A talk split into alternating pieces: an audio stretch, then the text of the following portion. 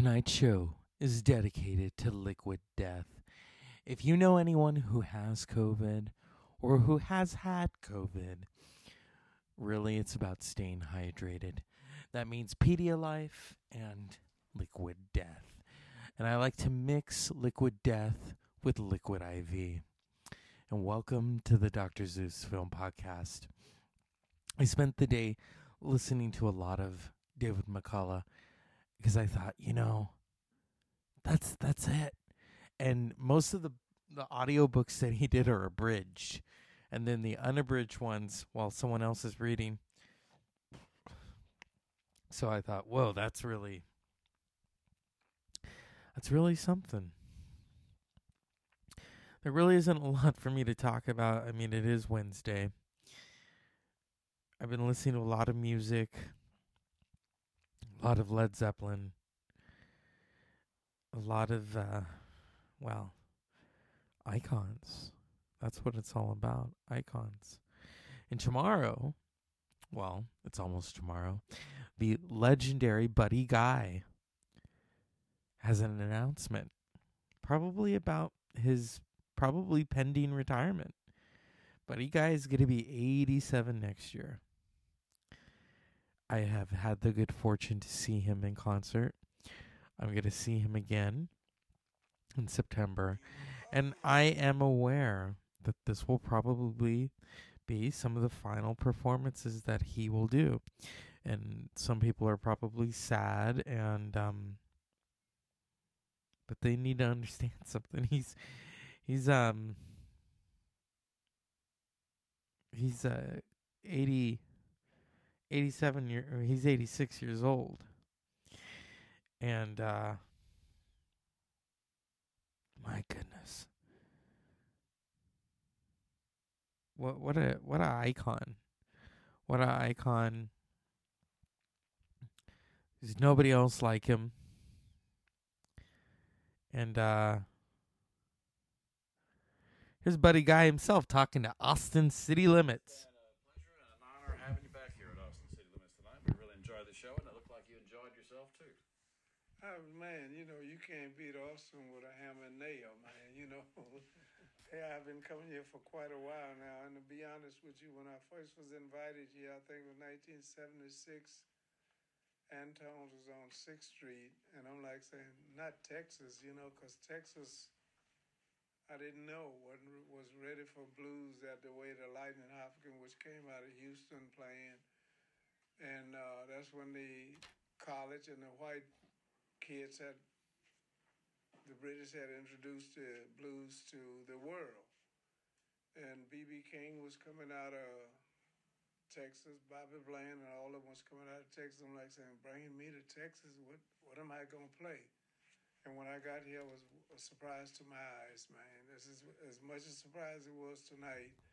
As people like saying, now I know what the blues is about. And it wasn't Buddy Guy who to Texas. He was here all the time, like in Louisiana. I'm from Louisiana. Mm-hmm. And it's almost the same, you know, as just a joyful music for everybody. So, speaking of which, you're still bringing the blues to the rest of the world. Your new album, which is, I don't know, your 50th or 50 something album. Don't ask me. Your new album is called The Blues is Alive and Well. yes. Why do you suppose the blues, after all these years, what is it about the blues? Well, to be honest with you, the blues is uh, the lyrics of the blues is an everyday fact of life, even if it haven't happened to you. I'm sure you know somebody that went through some bad and good times, and if you listen to the real lyrics of a blues, some of them sing about a good time, and some of them sing about a bad time, and I had to learn that. And that's what it's all about. So if you really sit down and listen to a good blues record, it might say, uh, before my time, you left me this morning, but that's okay. I'll catch up with you with another day. And that's what the lyrics is all about. And then you might find a blues was like, uh, oh, I'm so glad I'm with you. I can't do without you. That's another way of saying I'm glad I know you, you know. And that's Buddy Guy talking to Austin City Limits in 2019. And here we are. Probably the announcement that he's going to make is that it's it's coming to a close. It's coming to a close. And that's understandable. I mean, if you look at the long career that he has had. Ah, this this is perfect. This is from PBS. This is about 10 years ago. This is Buddy Guy. He says blues musicians don't retire, they drop. That's true. You look at Buddy Guy, or I mean BB King. BB King didn't retire. BB King died.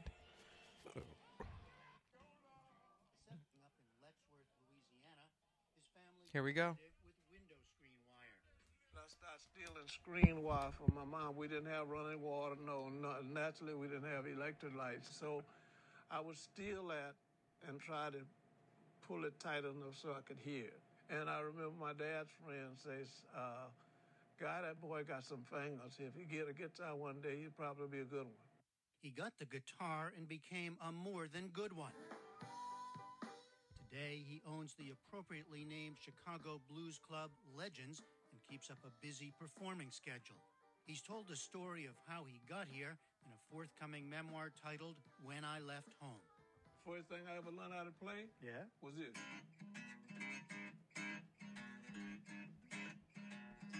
And guess what? I was out on the wood pile. My sisters had ran me out the house and told my mom and dad, say, I'm tired of that noise. Guy's story is tied to that of the great Chicago blues tradition.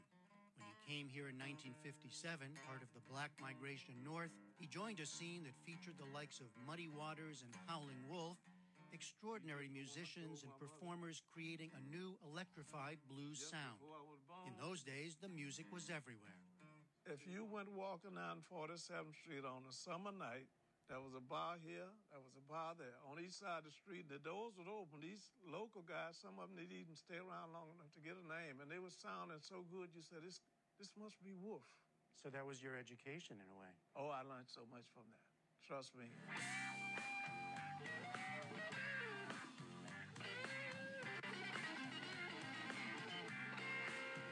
Guy made his name as an incendiary performer. While many musicians at the time sat down to play, Guy stood and put on a show for the crowd. Well, I'm going to prove myself because everybody was sitting down. As I said earlier, I said I'm going to stand up and somebody's going to pay attention to me. You prove yourself by getting up on stage and putting on a real show. Put it on the show. Yeah, I used to lay all down, kick it with my feet, and uh, lay flat on my back and put it under me and my back, and still could hit a few licks.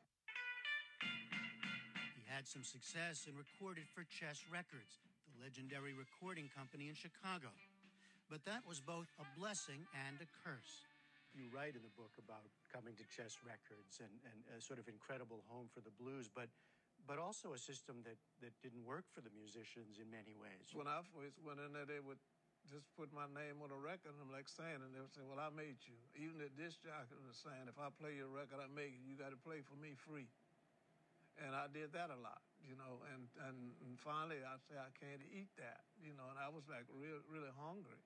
You felt so like people were taking advantage of you. Well, they was. It was in the 1960s that blues became an international phenomenon as white rock and rollers, many from England, took up and popularized the music. Here you are with Eric Clapton, Yeah.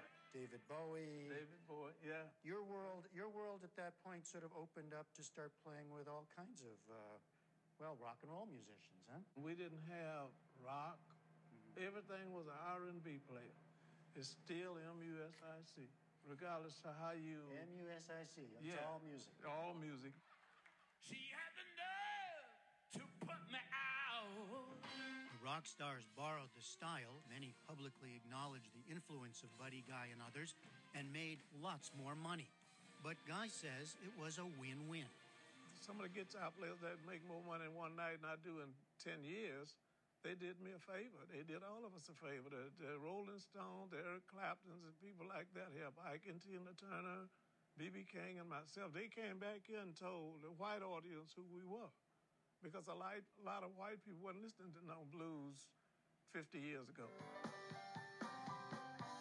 These days, Guy is focused on keeping that tradition alive, and that's where the club comes in. When not on the road, And so I wanted to pull away because tomorrow's announcement is almost here, and like I said, it's it's been a it's been a good run. Uh, when I saw Buddy Guy in concert, he said he'd been working for 80 years because you know he was working in the family field with his family, and then he's been a musician. Hasn't ever stopped working.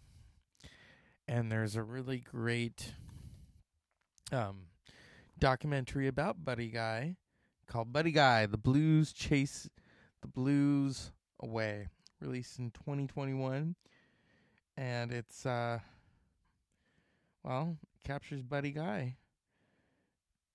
You know, who uh, transcended his early years sharecropping in the 1940s Louisiana to become one of the most, one of music's most influential guitarists. He knew Hendrix, he knew Clapton, he knew Muddy Waters. He knew Howlin' Wolf. He knew Little Walter. He knew Junior Wells. I mean, he's played with just about everybody. So much so that when he played with the Rolling Stones, Keith Richards gave him the guitar and said, It's yours. Yeah. That says a lot. That says a lot about musicians giving back to those who influence them. And so I wanted to just take this time out tonight on the Dr. Zeus Film Podcast. Yes, because music is cinematic. I will always say that. Um, and the blues, I mean, you think of all this music that we listen to, it all started with the blues. And whenever I say the blues, people think of the juke joint and the color purple. Yeah, that's the blues. That's the blues. It started out in the backyards and it started out in the juke joints in the middle of nowhere. People would go listen to those songs and just, you know, release, release that day, release the day at hand. And, um, oh my God, now I gotta go watch Color Purple. As always, unpleasant dreams, and may tomorrow be a very interesting announcement, buddy guy.